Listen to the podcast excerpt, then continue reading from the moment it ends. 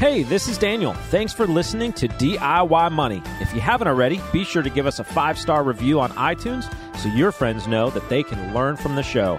Now, enjoy the show. Welcome back, ladies and gentlemen. You're listening to another edition of DIY Money. DIY Money. What's shaking, Quint? Oh, what's shaking, Daniel? Got it in there. Yeah, you sure now did. you get to answer. Somebody said in a comment, which I really enjoyed, they said, every time I hear what's shaking, Daniel, it uh, makes me smile. And That's if we can make people smile, that is fantastic. So keep those comments coming. That was a comment that I found on iTunes. Can you comment on Spotify? I don't think so. That doesn't work that way. It's been a while since I've listened to podcasts on Spotify, but I don't know if you can even rate them on Spotify. Interesting. Uh, give us a comment or give us a review, five star review, please. Uh, that would be helpful. We are really looking to grow the podcast. if you've lis- listened or binged the podcast, you you know. I mean, this isn't, and this is not like some uh, what is it called, a humble brag. This isn't like, yeah, look at all that we did, and we didn't really mean to. No, we really just started producing content, and uh, it took off like wildfire and it's been fantastic. The comments, the feedback, the emails, it's wonderful. It's very motivating. It keeps us going. Allowed us to go to three shows. Uh, allowed us to make a financial commitment even within our uh, own enterprise. So our podcast is now sponsored by Joule Financial. And the reason for that is, I mean, candidly, we get we get sponsorship opportunities all the time. Average downloads on podcast for DIY money is around ten thousand an episode. That is in the top one percent of all podcasts. I realize there's outliers, Joe Rogan, etc. But as far as podcast download, this is a very, very popular podcast. So you can imagine we get hit with uh, we get hit with advertising opportunities all the time. You've never heard them. You've never heard Hold up. Wait a minute. I mean, actually, there that's not true. There was a couple episodes where somehow, uh, literally, I think it was a technical glitch through our hosting. Uh, we started getting some random advertisements, which were brought to our attention very quickly. We pulled them. And do we ever get paid for those, by the way? One million dollars. Probably didn't even get paid for those. I think it went into an account. Somewhere. There you know. go. It was so automated. It was like Anyway. a setting when we first set up the whole service, and then it Yep. just turned on when we had enough listeners, and we didn't even know. Eh, That was awkward. Yeah, that was awkward. But anyways, we pulled that. But we struggled with a long time because we financed this personally, and it does cost some money. And so then the kind of light bulb went off. And said, why don't we actually sponsor this as a business endeavor for Joule, our our actual retirement planning wealth management firm? And so we did. And so our podcast is now sponsored by Joule Financial. And if you are out there, if you are listening and you are thinking about a second opinion, or we're seeing this a lot, you have an advisor and you're thinking, you know, am I getting the value that I'm paying for through this advisor? And you just want a second opinion? Hit us up and we'll give you a candid response. Sometimes we go, look, yeah, market stunk, but this guy, this gal's doing pretty good. I mean, you you know, you got a good plan, you got a good allocation, just stick with it, ride it out, and we'll we're happy to give you that that candid response. Other times we're like, look, you don't have to use us, but you need to fire this person because this is not good, you know, that kind of thing. So hit us up. Love to uh, chat with you further about your situation and uh, go from there. Anything else shaking, Daniel? Nope. No. DIY Tribe's rocking, by the way, in Facebook. If you're still on Facebook, DIY Tribe is a closed group. Uh, I basically let anyone in, though, unless they cause problems. I've kicked a couple people out. That's fair. Self promote. They're like, oh, yeah, thanks for letting me in. Now buy this, blah, blah, blah. And I'm like, nope, goodbye. So I do take uh, I do take a little bit of uh, whatever discretion on who stays in, but pretty much all are welcome. DIY Tribe on Facebook. Hit us up. What else? The website, the blog. Are you going to write something on there soon or what? Probably. Been kind of absent. We need some CFP verbiage Well, it content. just relaunched, so no, by the time this airs, it's been It'll out for been a while. months. I'll have like five. No, I won't. Hold them to it. I won't have five. Logan, you want to ghostwrite?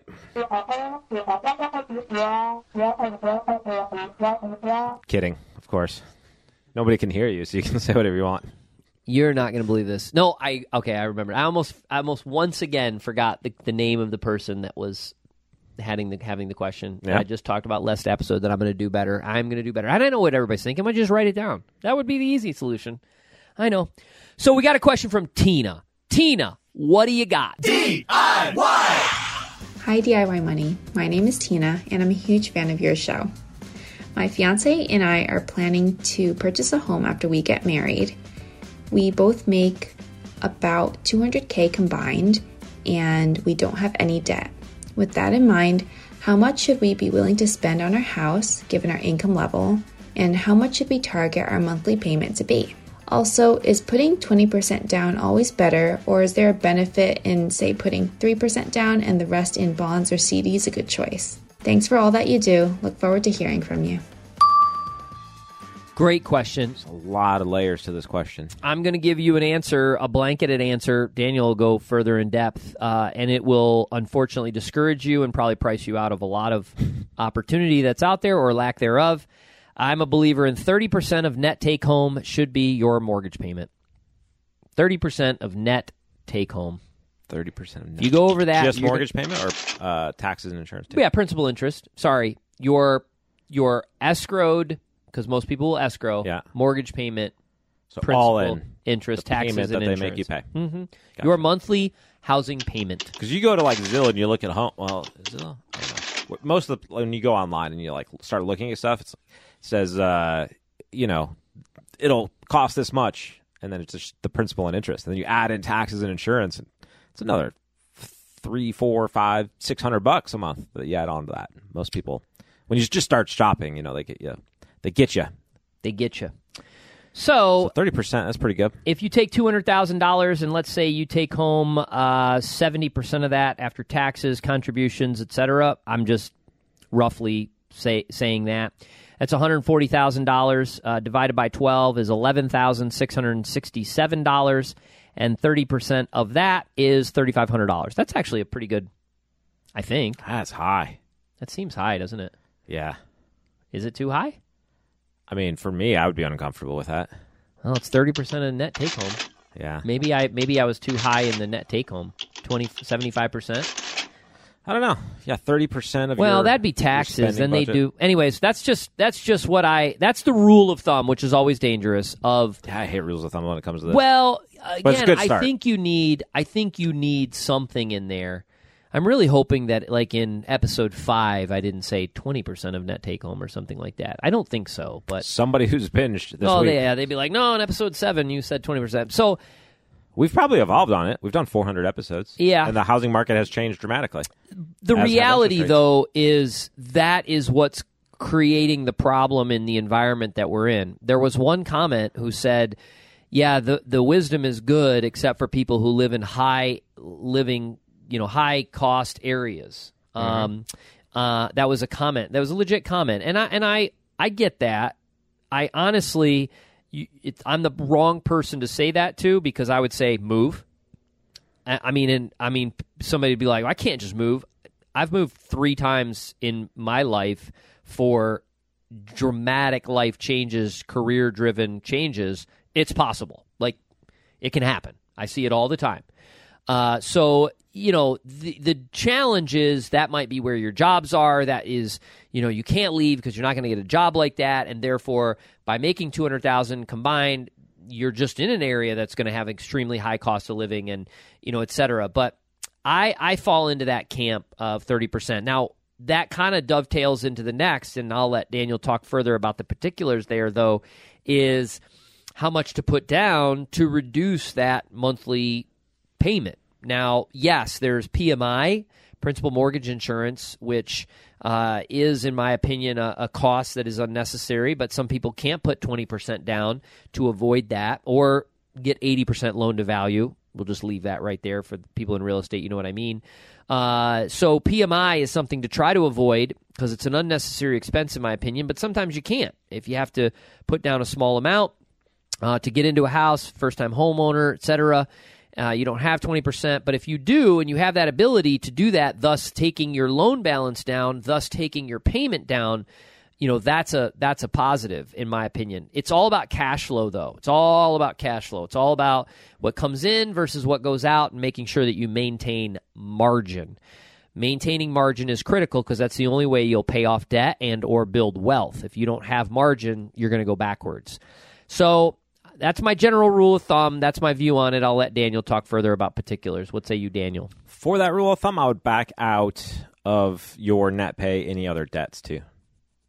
Mm. Really? So, like, if you had student loan, well, maybe not car loans unless you're. Some people really buy expensive cars and then It's saddle absurd. themselves.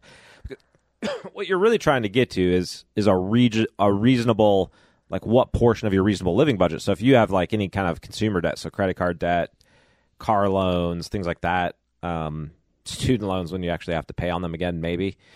Uh, you know those elements you have to factor that in. So if you take 30% of your take home pay, uh, what you're net receiving in your checking account effectively, and then you add on other elements of debt, say a $700 a month car loan and things like that, that's going to add up pretty pretty significantly pretty quickly. So you just make sure you run those numbers. Now, if you're in a co- high cost of living area, hopefully you're being compensated for that and and so therefore that percentage might go up a little bit, but your other fixed costs like groceries and things like that um, maybe not as much going to go up by percentage. So you do have to localize it uh, to to kind of what you experience and, and see what that looks like.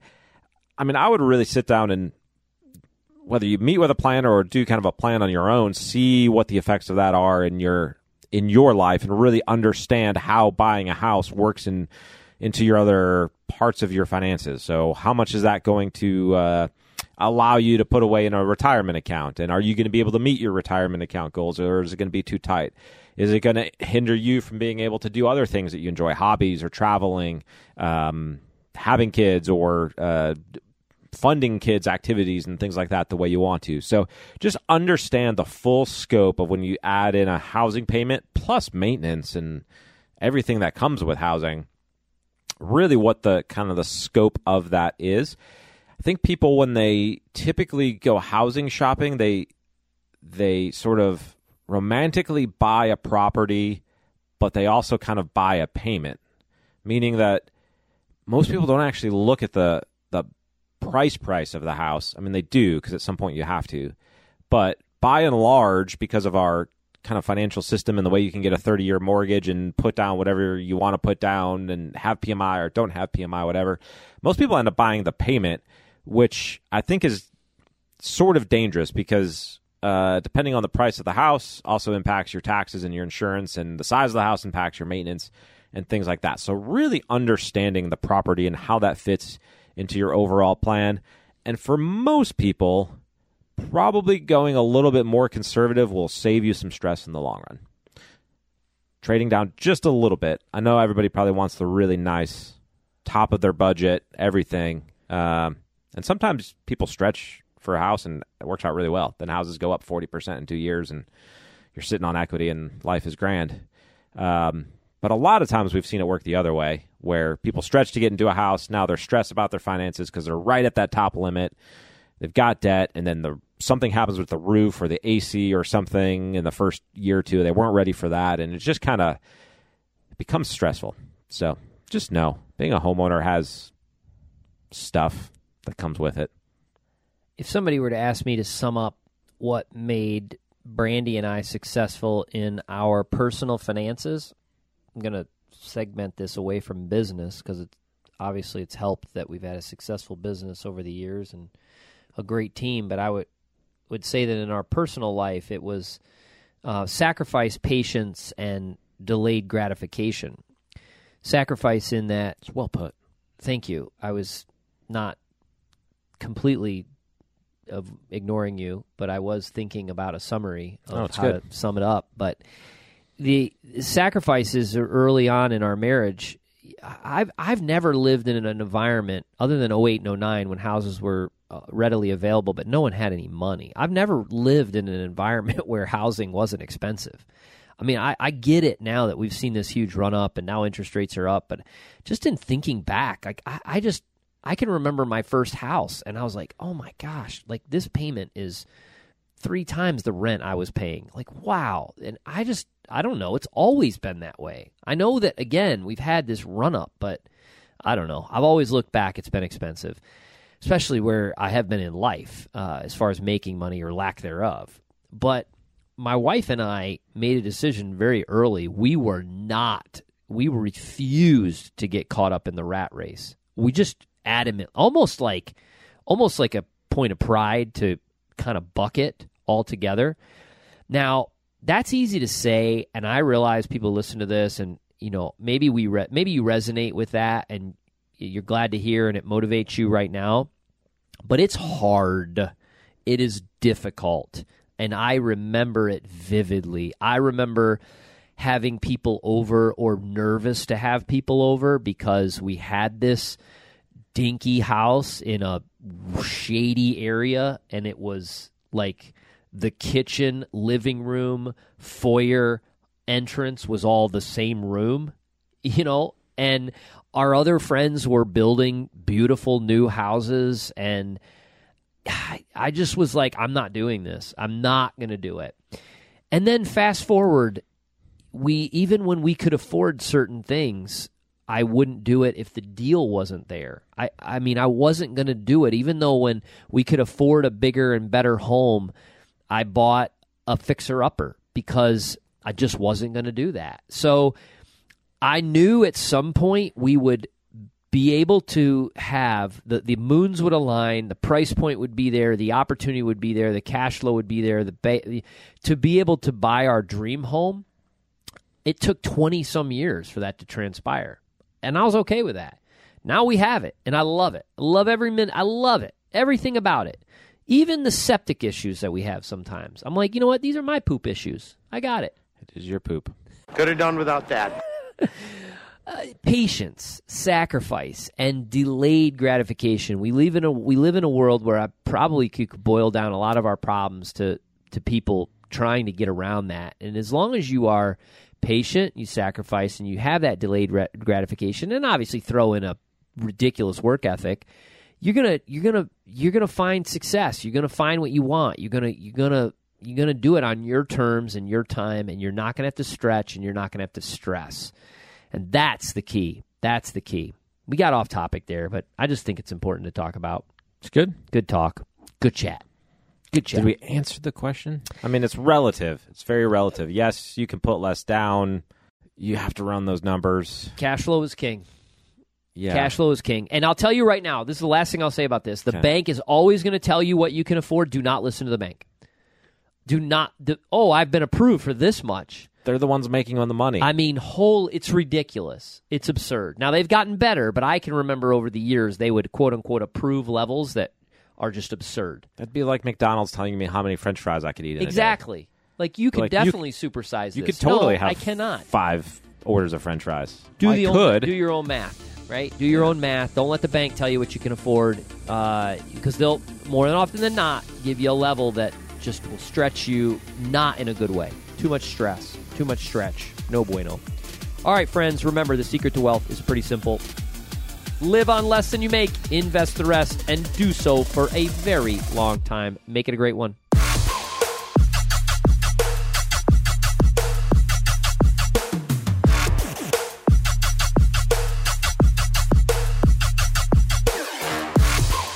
Thanks for listening to this episode of the show. If you want your question aired on the show, be sure to send that to us, and you'll get a $25 Amazon gift card.